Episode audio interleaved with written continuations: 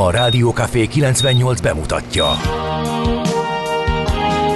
A Fekete Erdőn is túl, a város szélén, a hatos számú korteremben, egy olyan városban, ahol a vészhelyzetek mindennaposak, és bármi megtörténhet. És meg is történik.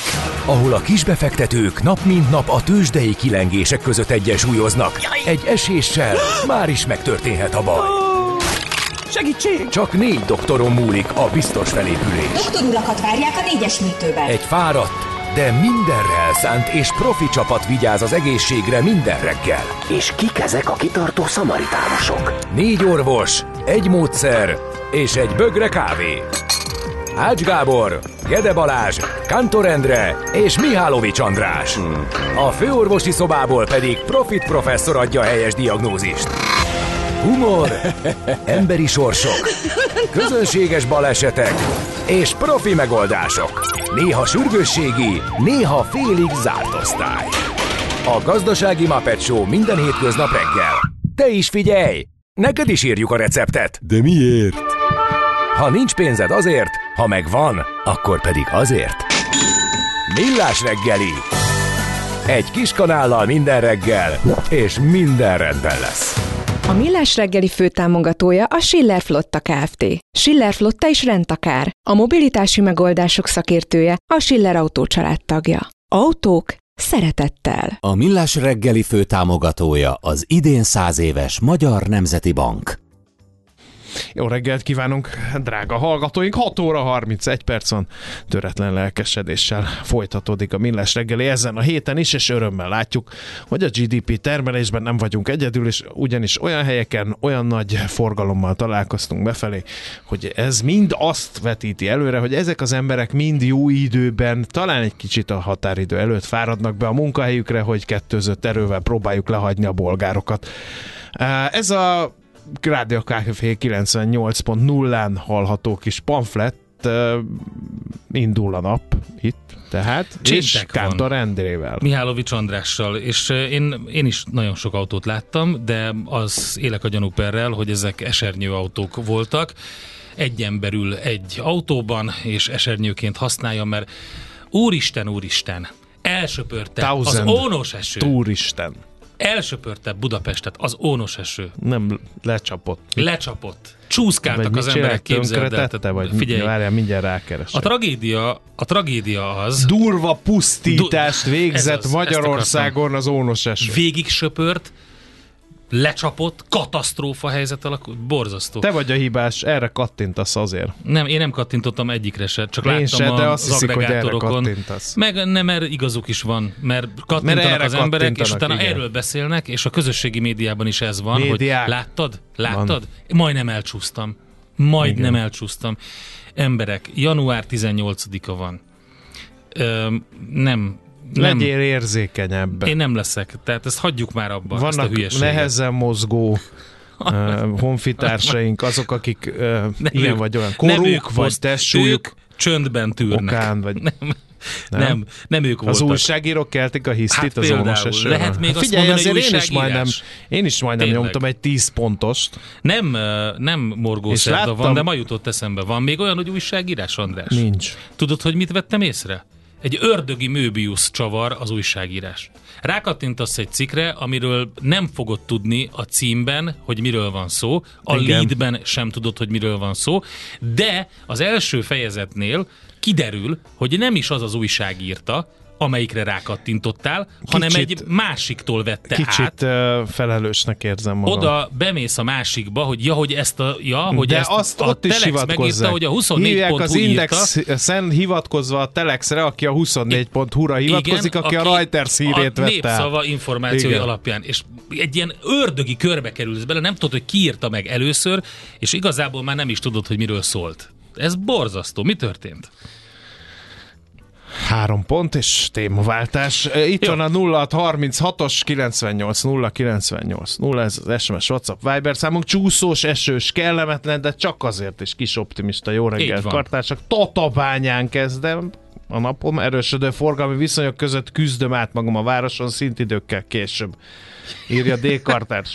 Köszönjük szépen. Morgan Rémen kartársak csúnya, bici takarítós és ugyancsak nem barátságos hajnalon. Csendesen folydogál a City. Nem mondom, hogy nincs dobos, dobozrajzás, de nem annyira számottevő. Azt hiszem még az lesz ez más. Lesz írja bizony. Löpapa, aki már gurul, azt mondta egy hallgató, hogy indexelünk.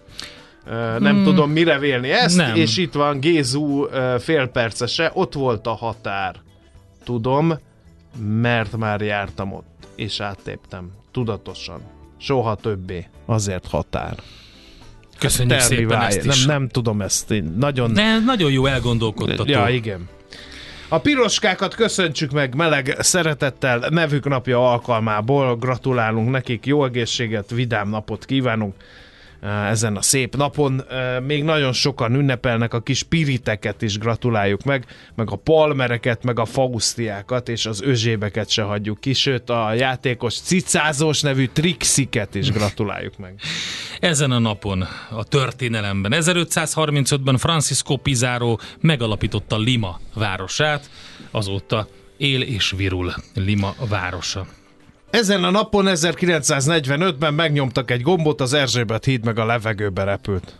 Igen, és... Német barátaink, szövetségeseink, harcostársaink úgy döntöttek, hogy ez Hát jó de ötlet. ugye arról a, szóval nagyon érdekes, pont hallgattam egy, egy nagyon klassz városvédő magazint a Tilos Rádióban, és ott um, a Podbanickiról ez ezt is nyugodtan el lehet mondani, és um, ott beszéltek arról, hogy hogy volt ez annak idején, amikor ugye robbangatták itt a hidakat az ellenséges erők, és hát ugye ahogy, hogy lett ez később beállítva. Ugye ezt mindenki megtanulta, hogy Lánchidat, Erzsébet hidat, stb. Hát a né- gaznémetek, fú, micsoda, borzasztó terrorista cselekedet, stb. Igen, ám mindazon után, hogy a szovjet haderőnek ez nem sikerült, tehát ők is megpróbálták. Volt, akinek... Tüzérségi csapással, igen. csapások, volt, akinek... De ezt én tudtam. Be, de az nem volt benne a történelemkönyvekben annó, amikor mi tanultunk, ugye, olyan szépen. Miért az, hogy az Osztyapenkót meg a Steinmetz kapitányt meg valószínűleg vagy saját akna, vagy Mhm. Hátulról. saját tűz Igen. lőtték, lőtte le? Hát igen. Igen. igen. Mi csak azt tanultuk, hogy a hős parlamentereket a gazfasiszták. Igen, igen, így van. Hiába vittek fehér Pontosan. zászlót, ami köztudottan a béke szimbóluma, meg a ne lőjetek szimbóluma, mégiscsak. Na, Na mindegy. De, Kossuth híd is E, volt. Igen, Az mi volt? 1946-ban Dofke, azon a napon, amikor az Erzsébet hidat felrobbantották, a magyarok egy évre rá a budapesti Kossuth hidat megnyitották. Első állandó Dunai átkelő volt Ez a második ponton VH híd után. Ponton. Volt. Igen, Pont igen. ott Azon híd. a ponton. Igen. igen. Aztán 1977 Húha, a Magyar Nemzeti Bank kölcsönt vesz fel. újabb, Nyugat-európai jelentős. bankok 150 millió dollárt utalnak át Magyarországnak, az 77-ben nem annyi volt, mint most. Nem, a Mert most Kádári csodát ezt legyintenék- tartotta életben. Nem, a Kádári csodát a, azt Pablo Escobar tartotta életben. Is- Most láttam egy igen, dokumentumfilmet. a a vörös megnéztem? drog. Még nem néztem meg, de láttam én is, igen, és tudom, hogy miről van benne szó, nagyon Hát például is. a, a balatoni szállodákat azt a Pablo Escobar lóvéjából. Figyelj. Mi voltunk a valami, ami valamilyen összetartozik. Én azt mondom, hogy gyógyszeres- néztek meg most a gyógyszeres tudatmódosító szernek a, a, a 90%-át Magyarország állította elő, és csempészte az Ja, Egyesült Istenem, Államokban. igen. Na mindegy, érdekes dokumentumfilm, nézzük meg. Nagyon jó felvetés a nyelvész barátunktól. Az ónos eső pontos neve valójában ónós eső. Köszi. E, igen, mert hogy ón az nincs megint. benne, azt mint tudjuk. Na jó, nézzük. Sajnos, mert mennyivel barátságosabb lenne a félvezetőipar, ha ón lenne az ónos Hát senki, esőben. senki nem vezetne Igen. akkor ónos esőben. Nem, hogy félvezető, hanem egyáltalán nem lenne vezető. Na, szóval, hogy vannak híres és kevésbé híres születésnaposok a közkívánatra. A híresek közül kiemelendő Charles de Montesquieu, francia író, költő, 1689-ben született ezen a napon. 1882-ben Milne, így, így, így kell keresni a könyvborítókon nyelvleckék Andrással. Angol író, drámaíró, publicista. Na, kit köszönhetünk neki? A Mondjuk együtt, igen. A nyuszit. Vagy a túl mozgásos. A nyuszit. Tigris, és az összes ami be van gyorsítózva. Igen. A tigrist, igen. A rugós farkut, igen. Oliver Hardy, amerikai komikus. Ugye a Stan Laurel és Oliver Hardy, ez is Igen. megvan, Stan és. Igen. Ő melyik volt? Hát ő volt a pán. De az melyik, a kövér vagy a sovány? A, a kövér, ugye? Azt hiszem, igen, Igen. Oliver Hardy. Cary Grant Oscar-díjas Jaj, de brit születésű amerikai színész, és ezen a napon született 1904-ben. Mindenki nézzen Cary Grantes western filmeket. Sőt, Danny Kate tessék nézni, mert az egy Jenny volt. 1911-ben született a Oscar-díjas szintén énekes, színész, komikus, táncos. Fantasztikus Danny Kaye produkciókat is lehet találni. Én nagyon szerettem. Bólincs Tibi 1955-ben született Nyilasi Tibor válogatott magyar labdarúgó és edző is, ő, úgyhogy jó egészséget A, a. John Borment azt ne hagyd ki. De az direkt egyik kihagytam. legnagyobb filmrendező volt a, ugye volt, de hogy is hát még mindig él, csak már nem rendez szerintem. Minden esetre 1933-ban született ezen a napon, és hát ugye a klasszikus film, az Excalibur biztos megvan Hogy a viharban? 1981-ből. A, ő melyik volt benne? Egyik se volt, ő rendezte. Ja, jó. Úgyhogy- Hát akkor így nincs meg. Úgy nincs. Miskája. De, de, hogyha, De a emberek, óriási breaking van, a Netflixen fenn van a Yellowstone sorozat, Tényleg? Kevin Costnerrel, az első két évad, nagyon ússzunk rá, Nagyon. nagyon gyorsan figyelmezzünk oda, bizony. mert egy, az elmúlt idők egyik legjobb sorozata. Láttad már? Nem láttad, Még nem csak én láttam. ajánlgatom neked. Nem tudtam megnézni, nem értem el. Bormanhez visszatérve a nagyon klassz John le Carré feldolgozás és a panamai szabót is neki köszönhetjük, ami szintén egy zseniális film. Na, Kevin Costnernek meg a Yellowstone mellett a farkasokkal táncolót köz- köszönhetjük, és a legjobb Wyatt Earp filmet ever. igen, igen, tényleg. Ami, ami a, És a, Kevin legrosszabb Costneri- Waterworld filmet ever. Az jó, de Ú. ezt felejtsük el, de a, de a Wyatt Earpben a, ő ragaszkodott ahhoz, hogy a valódi western megmutassa. Igen. Az, hogy 5 Hasonlatosan a- méterről lövik egymás pisztolyát, És senki nem nem talál el senkit, mert annyira pontatlanok voltak És nem azok ilyen a babák voltak ezek Nem. a kóbolyok, hanem ilyen Hát minden büdösek, koszosak, koszos, persze, nem igen. túl divatos emberek. Igen, igen. Na, Aztán Jakubcsek Gabriella, ő rá ezeket természetesen nem lehet elmondani, mint a cowboyokra Endre elmondott, ő egy jeles újságíró, tévériporter, 1963-ban született, és ma ünnepli a születésnapját. semmi nem látszik. Gratulálom. Christian Fittipaldi, brazil autóversenyző, és ezen a napon született. A neve az egy gyakorlatilag bekerült a magyar nyelvbe is. Igen. A Fittipaldi. Nézzünk mikor, kevésbé. amikor, mikor megállsz a lámpánál, leengeded és átüvöltesz az autóba, hogy mi van Fittipaldi? Tudod, ez, ezért. Senki nem tudja, hogy ő autóversenyző, de nem a Krisztián, hanem a papája, nem? Nem tudom, hogy ki volt a... De Nem, valószínűleg... nem látod át a Fittipaldi nem, a Fittipaldi dinasztiát? dinasztiát nem látom át. Jó. Nézzük akkor, hogy a kevésbé híresek közül te kit emelnél ki. Nyelvleckék Andrással. J. Chu, tajvani énekes, zeneszerző, színész, rendező, halvány lila fogalmam sincsen. De ide raktad nekem, hogy olvassam fel. Azért, mert tetszik ez a robot. J. Chu. Mm. Jó, hát ha szeretnétek, um, J. Chu, uh, kérem szépen, tajvani zenész, énekes, producer, négyszeres World Music Awards díjas, Hoppá, hoppá. a Mandopop császára, Na tessék. kérlek szépen. E, 2010-ben a világ harmadik legtöbbet eladott előadója Ugye? volt. 2013-ig Ugye, hogy összesen 24 millió lemezt értékesített. Tehát mi megmosolyogjuk innen lángoktól ölelt kis országból J. Chu munkásságát, de nem árt, ha tudjuk, hogy óriási ikon ő a világ másik felén. Egyébként 98-ban fedezték fel egy tehetségkutató versenyen, ahol saját dalait adta elő zongorán, azóta más kínai előadóknak is ír dalokat, filmzenéket is szerez, például ő adta elő a Félelem nélkül, meg az Aranyszírmok átka és az Ocean's Heaven című filmek Tessék. betétdalait. Ha ki Akkor ezeket látta, minden tud J. Chu-ról. Én pedig eh, Richard Antwortot hoznám ide, aki eh, norvég üzletember és második világháborús ellenálló. Ő 1920-ban született ezen a napon. A, maga az Antwort nevű családi vállalatnál dolgozott Oszlóban a há- háború előtt, és eh, amit, amit szintén az apja talán um, alapított, igen, papír és írószerekkel foglalkozott, de később ugye, mikor megszállták a németek Norvégiát, akkor aktívan részt vett a norvég ellenállásban, és um, lényegében a cég épületében hamis személyigazolványokat és útleveleket állított elő. Tehát egy igazi ikonról van szó, Richard Antfort is ma született. kevésbé híres emberek közül. Bechtold Fülöp, ő egy hadvezér, egyébként vértesként kezdte a, a vértes az a nagy lobogós, ilyen lófarkas, fémsisak, hatalmas fém mellény, a, még dolgoznak vértesek. A Igen. francia díszőrséget is ők Meg a- adják, meg amikor a- megyünk Macronnal tárgyalni, királyi- ott állnak. királyi- meg az a királyi Igen. vértesek. Na, azok voltak ők. Egyébként Napóleon elleni háborúkban harcolt, majd vezérőrnaggyá nevezték ki, és katonai szakíróként is jelentés volt, és magyar vonatkozása is van. 1848. júniusában a Battyányi kormány kinevezte a délvidéket a szerb felkelők ellen harcoló csapatok fő parancsnokára, és ez akkor ugye jelentős front volt, és hát nem lépett fel határozottan. Nem tudott eredményt elérni a szerb felkelők ellen, többször is sikertelenül ostromolta a Szent Tamást, végül szeptember elején felmentését kérte, a parancsnokságot Mészáros Lázár hadügyminiszter vette át, Bechtold pedig Bécsbe távozott. Hm. Hát De egyébként azt egy harcolt a magyarok is. ellen, itt, utána ö, részt vett a Komáromi csatában, majd a Szőregi csatában, itt sem tudott kellő eredményt elérni, ezért el leváltották. Tehát őt mindig leváltották. Azt nem tudom, hogyha mindig leváltották, és nem tudott eredményt elérni a nagy háborúkban, akkor katonai szakíróként mennyire érdemes megfogadni az ő tanácsait. Hát igen, lehet, hogy attól még jó szakíró volt, csak nem volt szerencséje.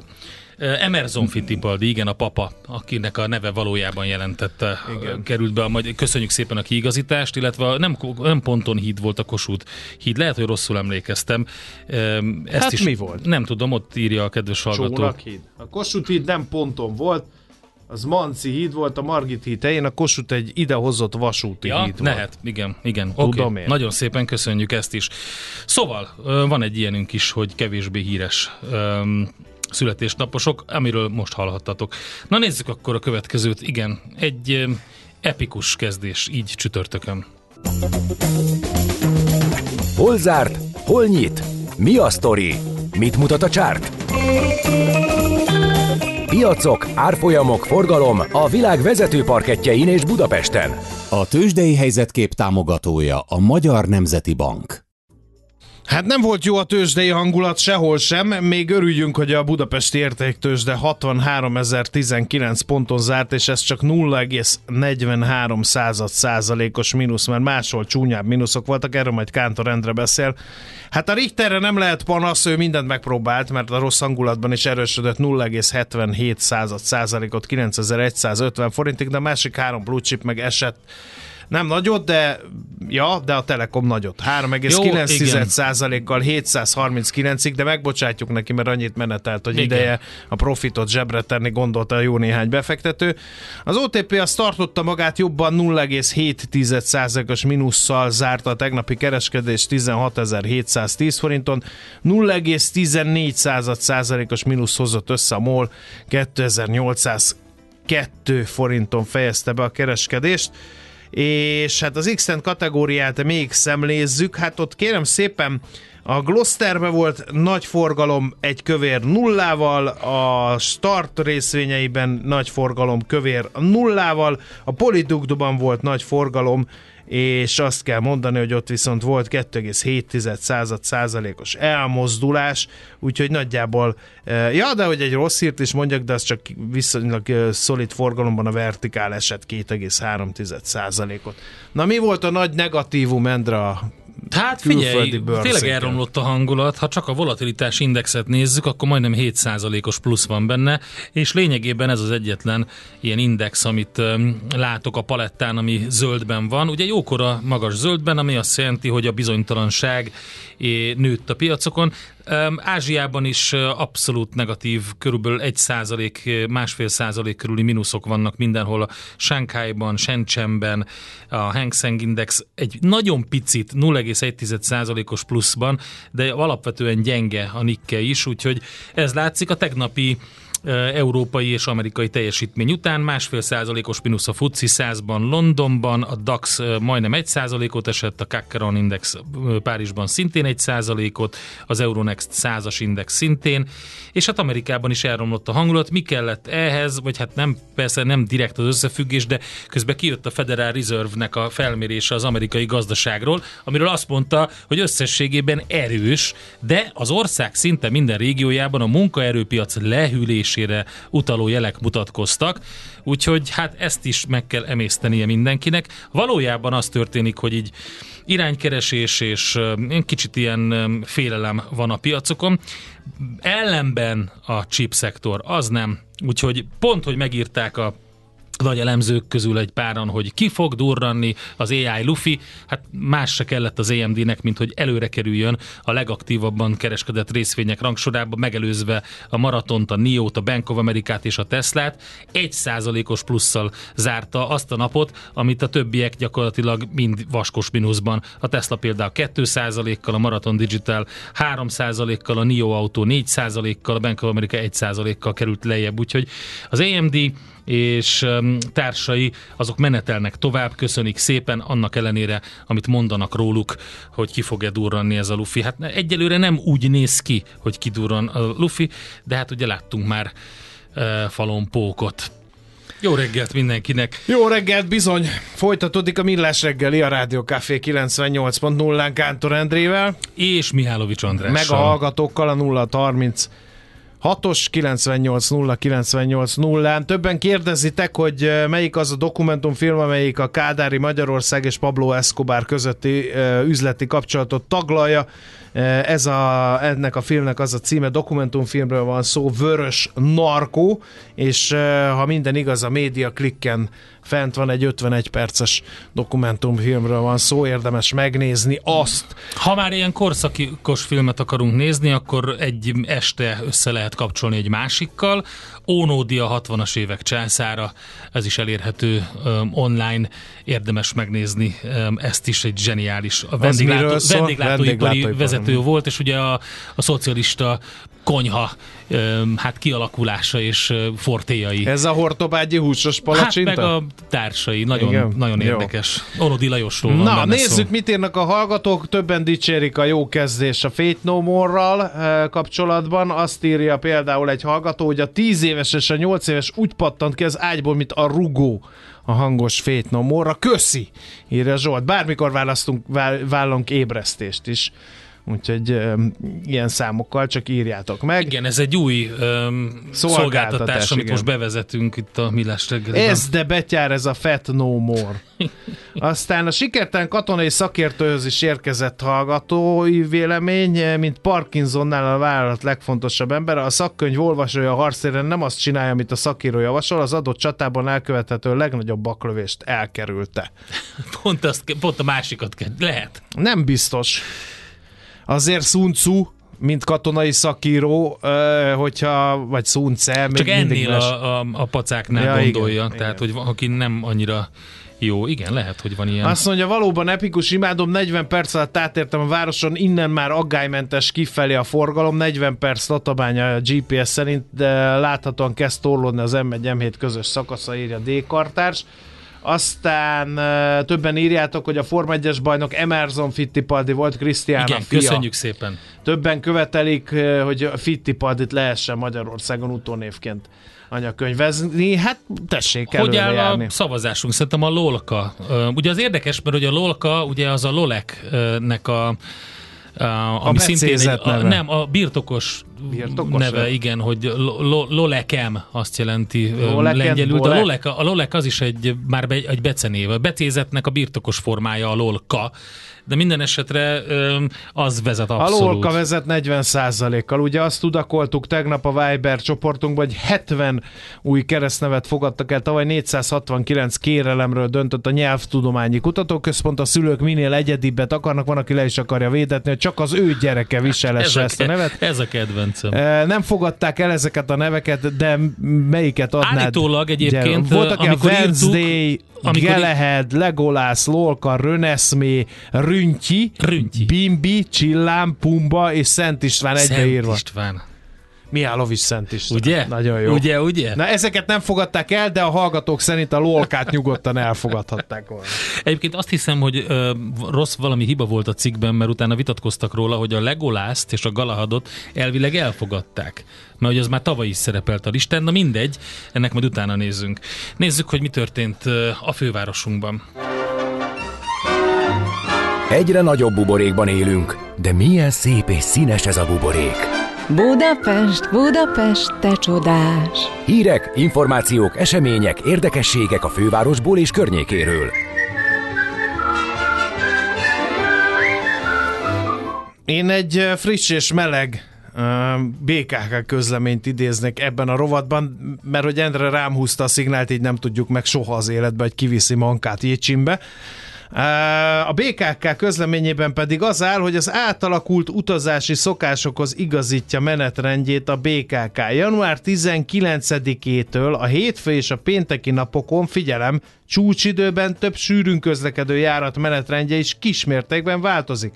Az így felszabaduló erőforrásokat teljes mértékben hálózati fejlesztésre fordítják, Tavaly több szinten zajló egyeztetések előzték meg az életbe lépő menetrendváltozást, annak tartalmát az érintettek megismertek és egyet értettek vele. És mi miatt van ez? Na mi miatt? Az otthoni munkavégzés és a rugalmas munkakezdés miatt. Nagyon klassz. Ez ránk nem vonatkozik.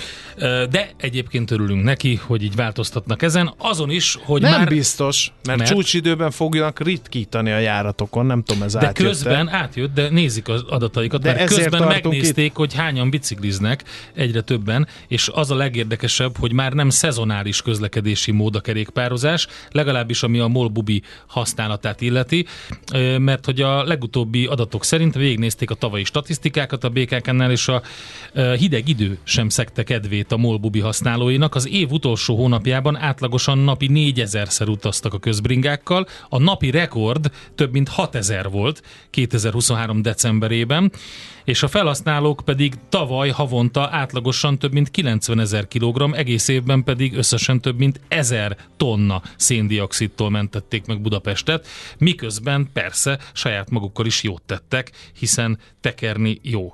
Úgyhogy mindenkinek jó win-win szitu, és hogyha kevesebben mennek például a közlekedési eszközökön, emiatt akkor ott lehet ritkítani, de gondolom, hogy ezt majd lehet látni a közönségnek a hozzászólásaiból. Úgyhogy érdekes statisztika ez a Molbubitól. Aztán bezár Be. a nyugati téri Meki, nem kell pánikolni, nehogy leverjetek valamit, mert csak fél évre zár be. Az a világ egyik legszebb McDonald's gyorséttermének választották többször is. Műemléki épületben működik, így könnyű és különleges belső építészeti elemek és természetes alapanyagok használatával újjáépítik. Ugye ott a nyugati pályaudvart rendbe tették, és hát nyilván nem maradhatott el ennek az egységnek a felújítása sem.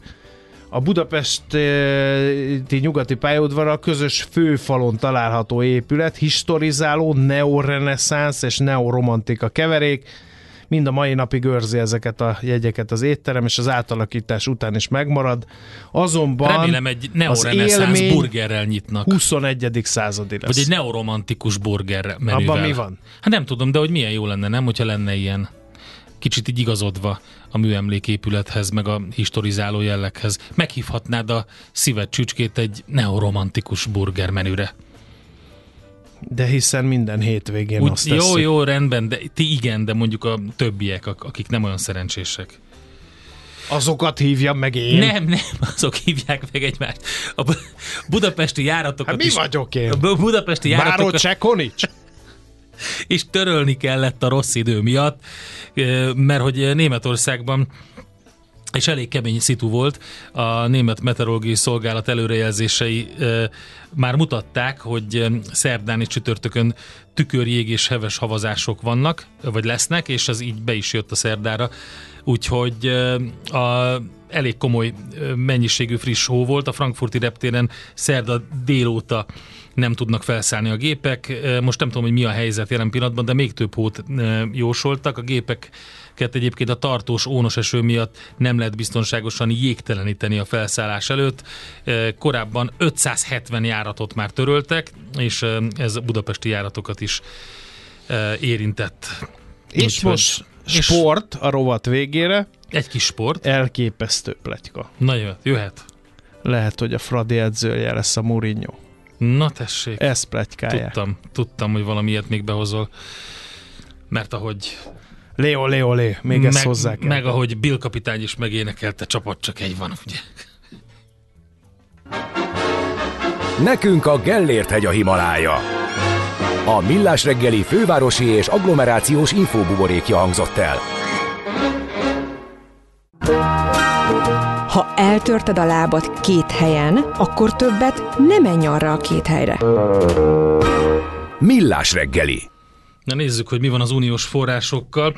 Uh, mit kaphat egyáltalán még Magyarország? Ez nagy kérdés. Mert... Kokit vagy Csallert? Legutoljára most azt hallottuk Ursula von der Leyen-től, az Európai Bizottság elnökétől a parlament előtt mondott beszédében, hogy a magyar források mind addig zárolva maradnak, amíg Magyarország nem teljesíti az összes szükséges hát feltételt. De egy csomó lovettát átutaltak, átutaltak már milliárdokról beszél. De közben ez elég nagy elégedetlenséget váltott ki az európai parlamenti És képviselőkből. És pereskedni akar a parlament. Igen. Úgyhogy Szabó Dániel, a Portfolio.hu elemzője van itt a vonalban, hogy mindezt meg megtárgyaljuk.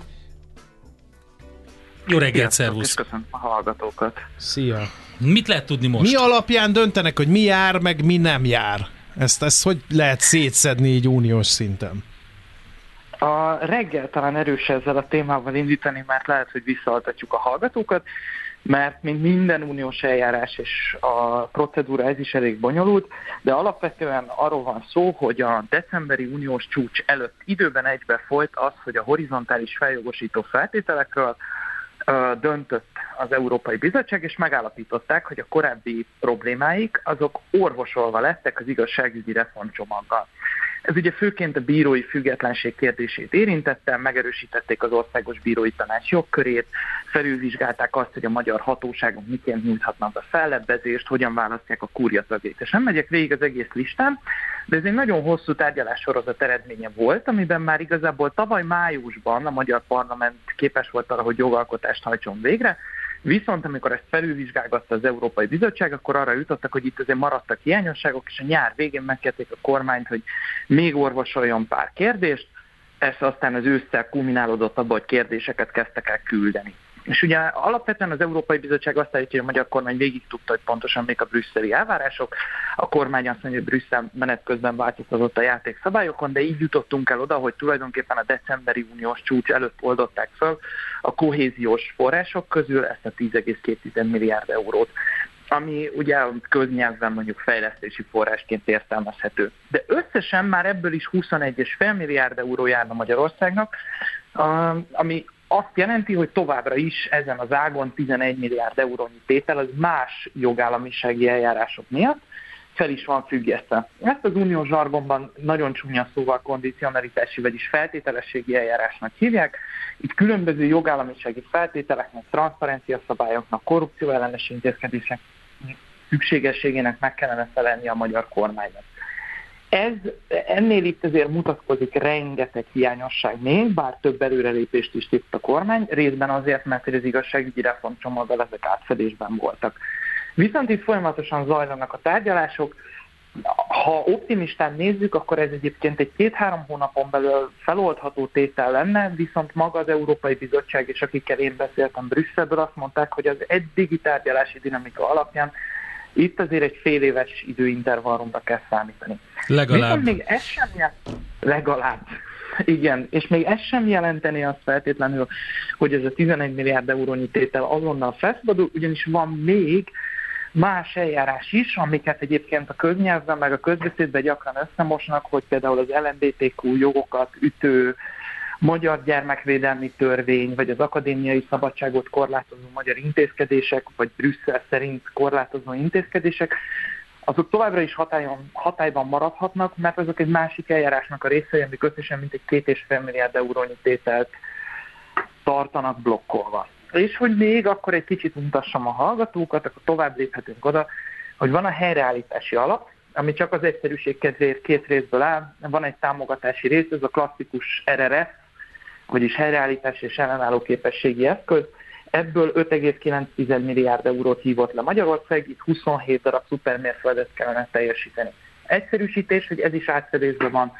A kondicionalitási eljárással és a horizontális, feltételes, horizontális feljogosító feltételekkel kapcsolatos procedúrával és hogy még bonyolítjuk, van a Repower EU fejezet, ami meg főként az RRF-nek a hitelrészét tartalmazza, ezek azok, amik egyébként az energiafüggetlenséget, zöld beruházásokat segítő beruházásokra fordítható tétel.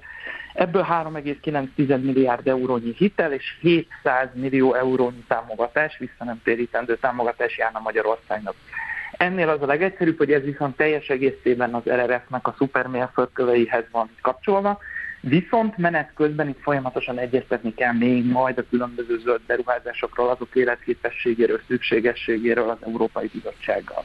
Jó, hát akkor van egy csomó pénz, van egy csomó pénz, amiből, aminek egy, egy van a, több apró, mondjuk így, apróbb szelete, különböző e, olyan e, mérföldköz van kötve, amit egyébként tudunk teljesíteni, hogyha például le tudjuk hívni, így például ezek a energetikai pénzek, de van egy a, nagy rész, egy nagy darab, ami viszont attól függ, hogy sikerül-e a tárgyalások alapján teljesen feloldani azokat a problémákat, amiket az Európai Bizottság jelzett.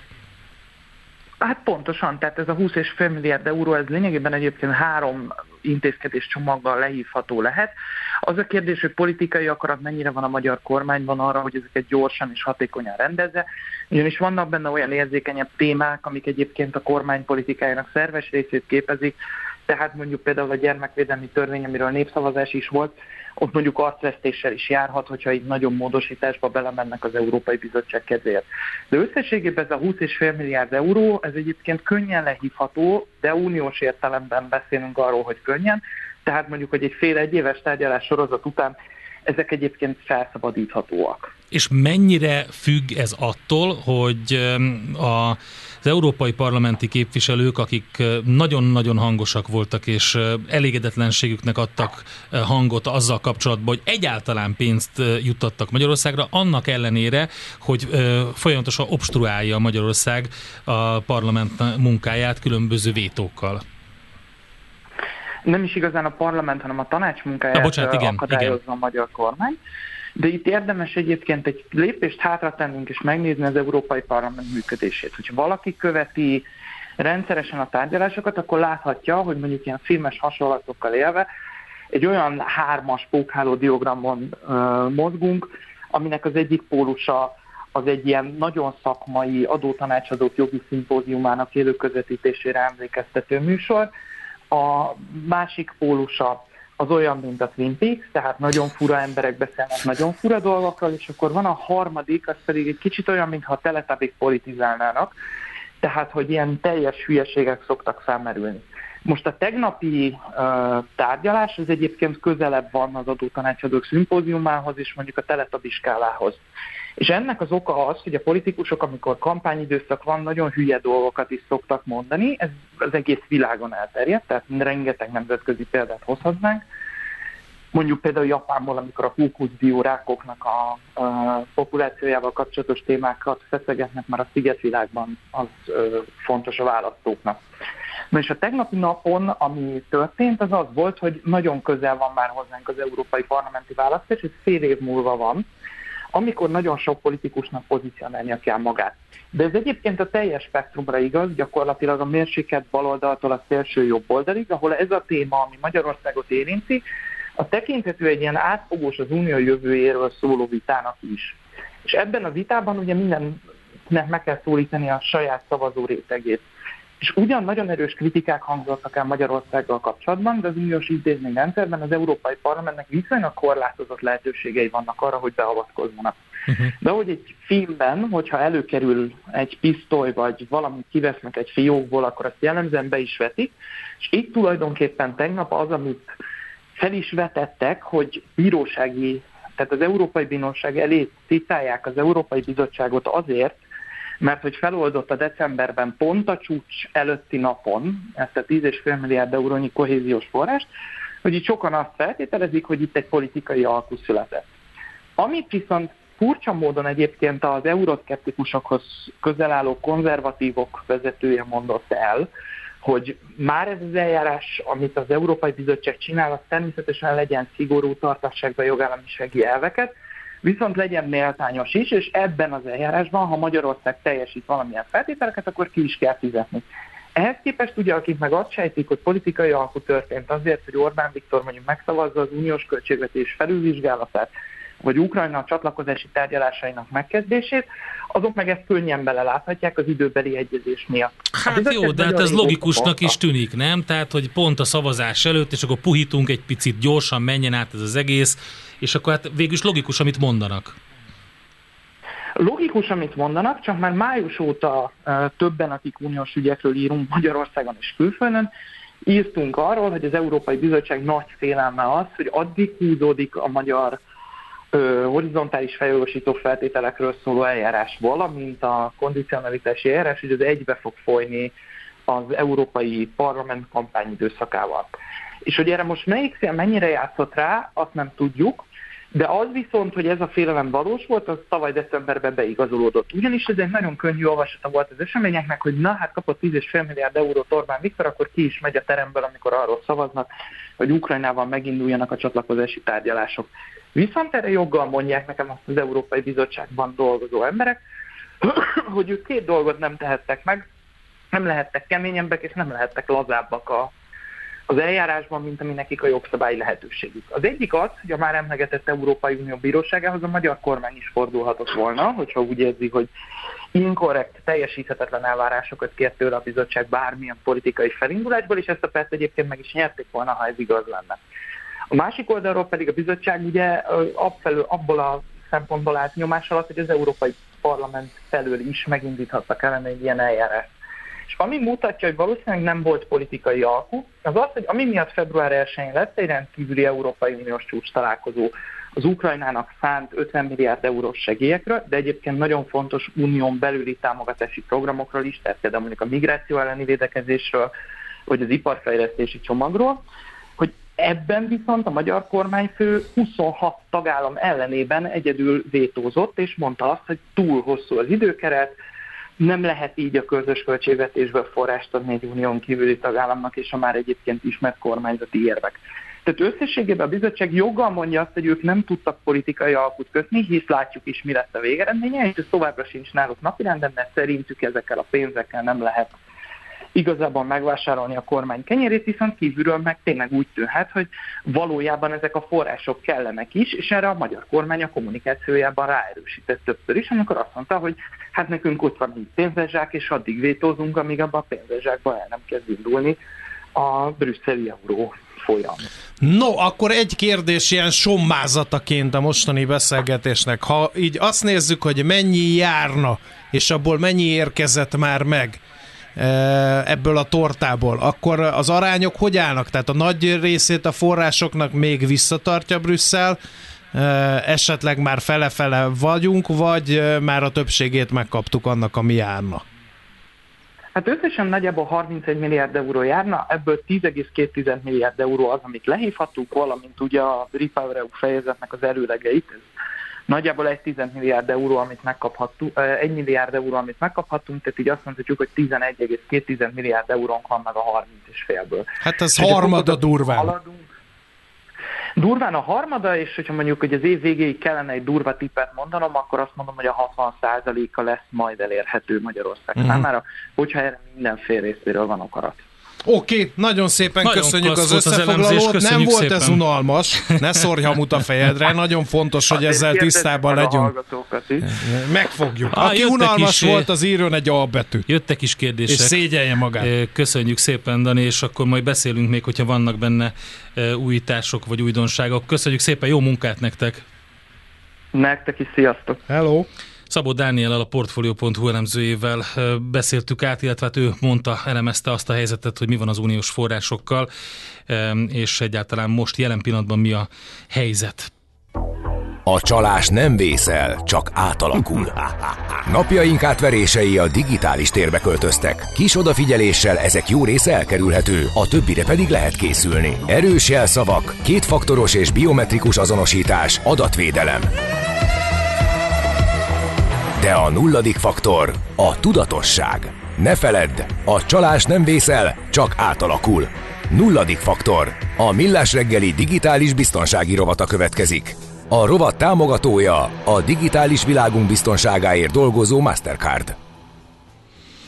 Gyors, közérdekű, nem csalók próbálnak el tőletek kiszedni bármit, amikor a Messengerben kódot kell megadni, hanem a GDPR szabályoknak való megfelelés érdekében azt a kódot az alkalmazás generálja, hogy azon az eszközön, ahol azt megadod, ott az előzményei is tárolva le, legyenek a De legyünk chatnek. türelmesek, mert nekem még nem generálja az eszközöm ezt. Csak kérdezték. Ahhoz majd frissíteni kell, mint megtudtam tanult kollégámtól. Nem, nem, frissül az alkalmazás, akkor majd kérni fogja. De igen. már kérte az egyik alkalmazás, de a másik, Az ami még meg, meg, meg, meg adnia kéne ezt a dolgot, ezt a PIN kódot, az még nem. Tehát nem tudok PIN kódot adni még, Nem, mert nem, nem. Csak akkor, találom ő meg, kéri. hogy hol van.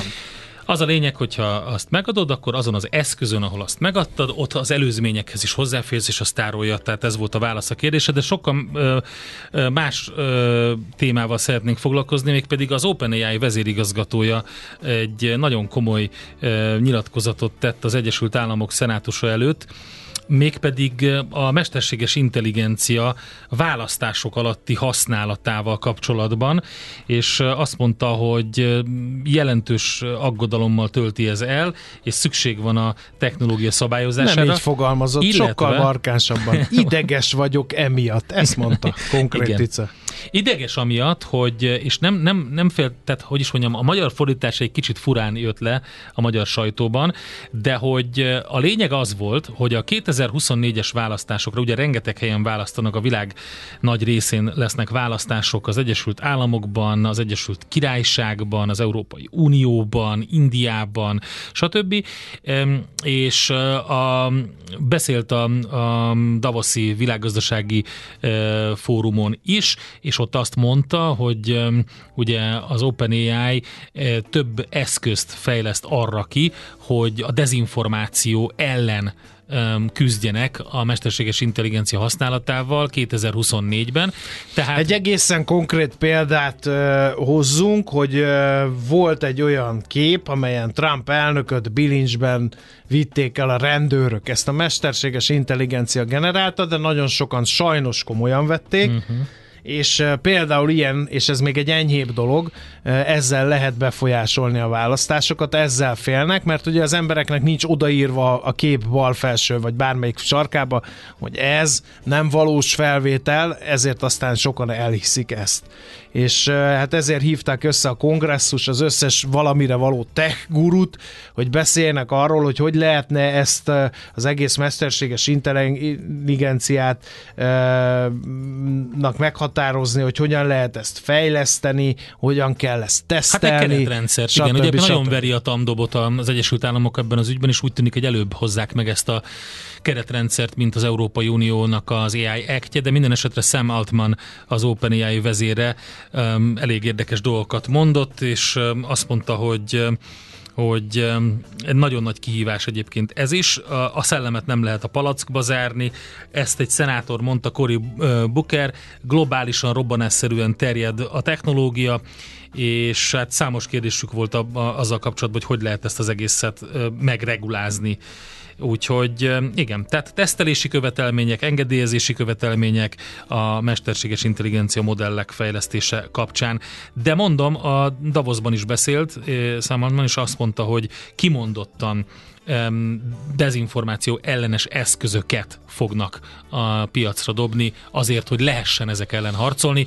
Úgyhogy Ugye, az MI ez- az MI, vagy az AI az AI ellen. Igen, ez ezért fontos, mert ugye nem győzzük hangsúlyozni, mi a műsorban egész évben fogunk ezzel foglalkozni. Választási szuper év van, a föld lakosságának jelentős részének további sorsát befolyásoló választások eh, lesznek a világban, úgyhogy ezért fontos, hogy ezek a választások lehetőleg ne legyenek manipulálva még AI-jal sem.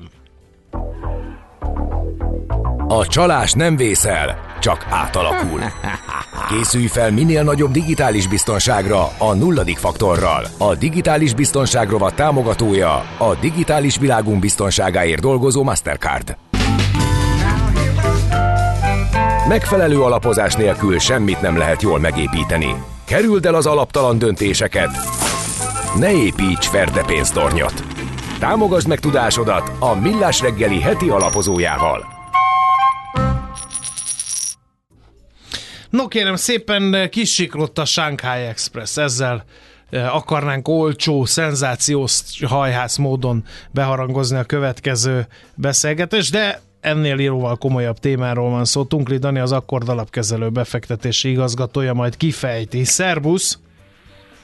Sziasztok, köszöntöm a hallgatókat. Hát ez a kínai gazdaságról szóló beszélgetés alcíme volt talán, mert hogy mindenki reménykedett, hogy Kína majd megint beröffenti a világgazdaság motorját, miután a Covid-on túl lett vala így vagy úgy, hogy hogy azt most hagyjuk, de nem ez történik, úgy tűnik, hogy, hogy az már sose jön vissza, mint ami a Covid előtt volt.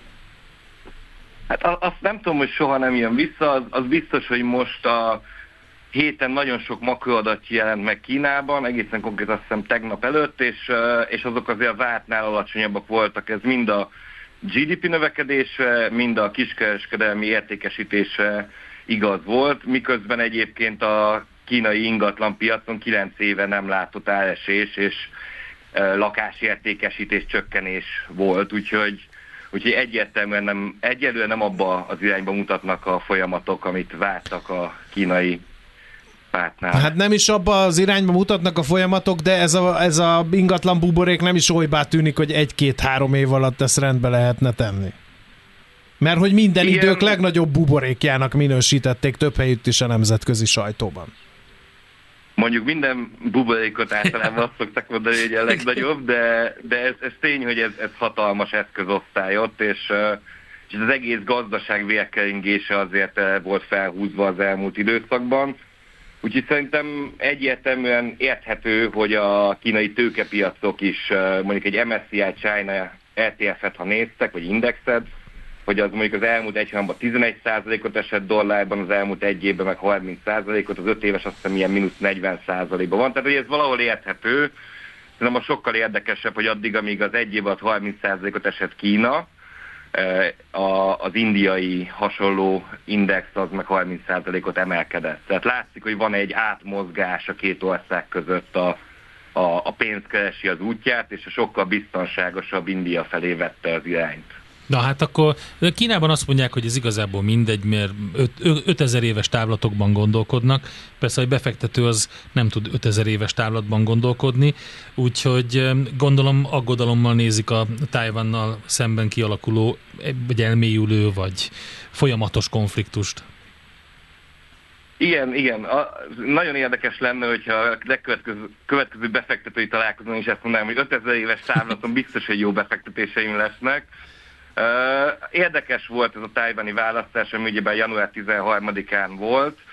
Szerintem egy ilyen, ilyen sem-sem állapot lett, tehát ugyebár az történt, hogy a DPP, aki ugyebár inkább a függetlenség párti párt jelöltje nyerte meg az elnökválasztást, de maga a párt az elvesztette a parlamenti többségét, ami meg volt 20-20-ban is, meg 16-ban is viszont a parlamentben meg a KMT az nem tudott többséget szerzni, úgyhogy igazán a harmadik párt lesz a királycsináló a parlamentben. Szerintem ez egy pont olyan állapot, hogy a kínaiaknak így megfelelő, mert, mert a függetlenségi pártnak nem lett nagyobb a mandátuma, sőt kisebb lett, viszont, viszont azért nyilván nem lett nagy áttöréssel, nem lett nagy változás. Úgyhogy szerintem ez, ez pont ebbe az 5000 éves távlatba ez jól beleillik, hogy, előbb-utóbb lesz valami, de, de talán a harmadik világháború idén uh, el fog maradni így a érdeklődés hiányában. Azért vannak Reméljük. egy páran, akik még emlékeznek a legutóbbi kínai összeomlásra, így pénzügy szempontjából is. Hát ugye már amikor a taxisofőr is azt mondta, hogy a kínai tőkepiac oda kell fektetni, meg az milyen jó, akkor már lehetett érezni, hogy itt baj van. Vajon ez a, az egész, amiről beszéltél erről a, erről a buborékről, ez, ez tudom, hogy nem tudunk jósolni, de mit látsz, hogy mekkora, mekkora kockázat? Szerintem alapvetően hatalmas, ki két dolog, ami fontos.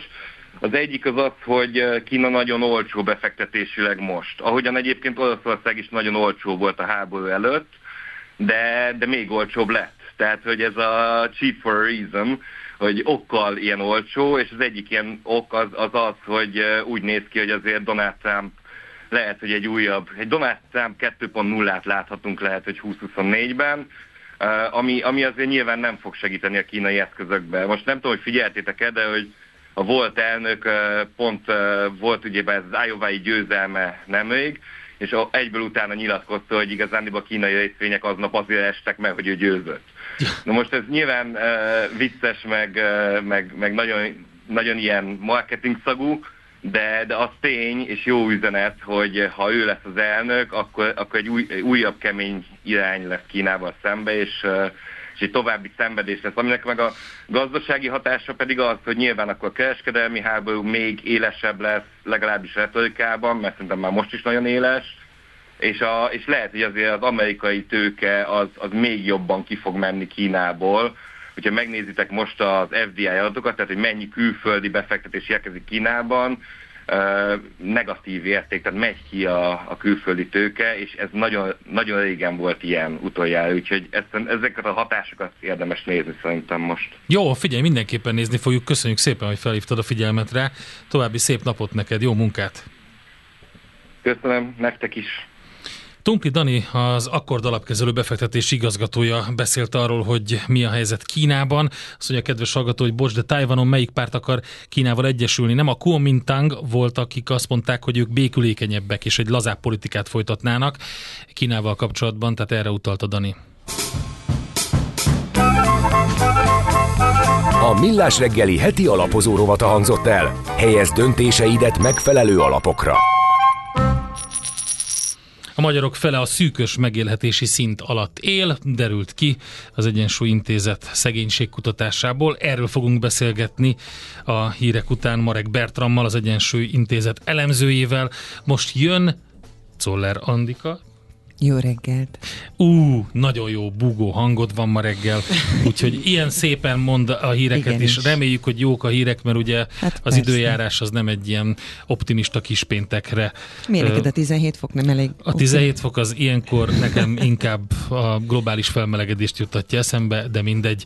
Majd valamennyire próbáljuk jól hangolni a műsort, mert a legvége Nyitnak a. Balaton és strandok lehet A legvége fele kocsonyát Tényleg eszünk. Ne, nekem el kell még mennem a boltba. Ember kísérlet lesz már, megint élőadásba kell ennem. Kocsonyázunk NOP kurovatunkban. Lehet saját recepteket írni nekünk, meg küldeni. Kocsonyára? Meg, igen, mindenkinek van egy sajátja. Ez olyan, mint a mint a biliárd, meg a, mit tudom én, a magyar labdarúgás. A, a, is ilyen. A lecsó, ahol mindenkinek van egy sajátja, de nagyon sokan szeretik, nyilván nagyon sokan kirohannak tőle a stúdióból, például Ács Gábor nem szereti, de hát ő a minyonokat szereti, úgyhogy most mindenki, aki...